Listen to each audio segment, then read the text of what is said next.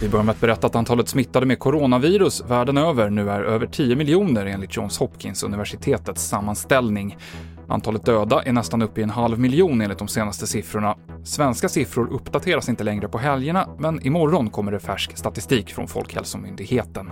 Ingen är gripen för det misstänkta mordet på en man i Eskilstuna i natt. Mannen var i 35-årsåldern och känd av polisen sedan tidigare.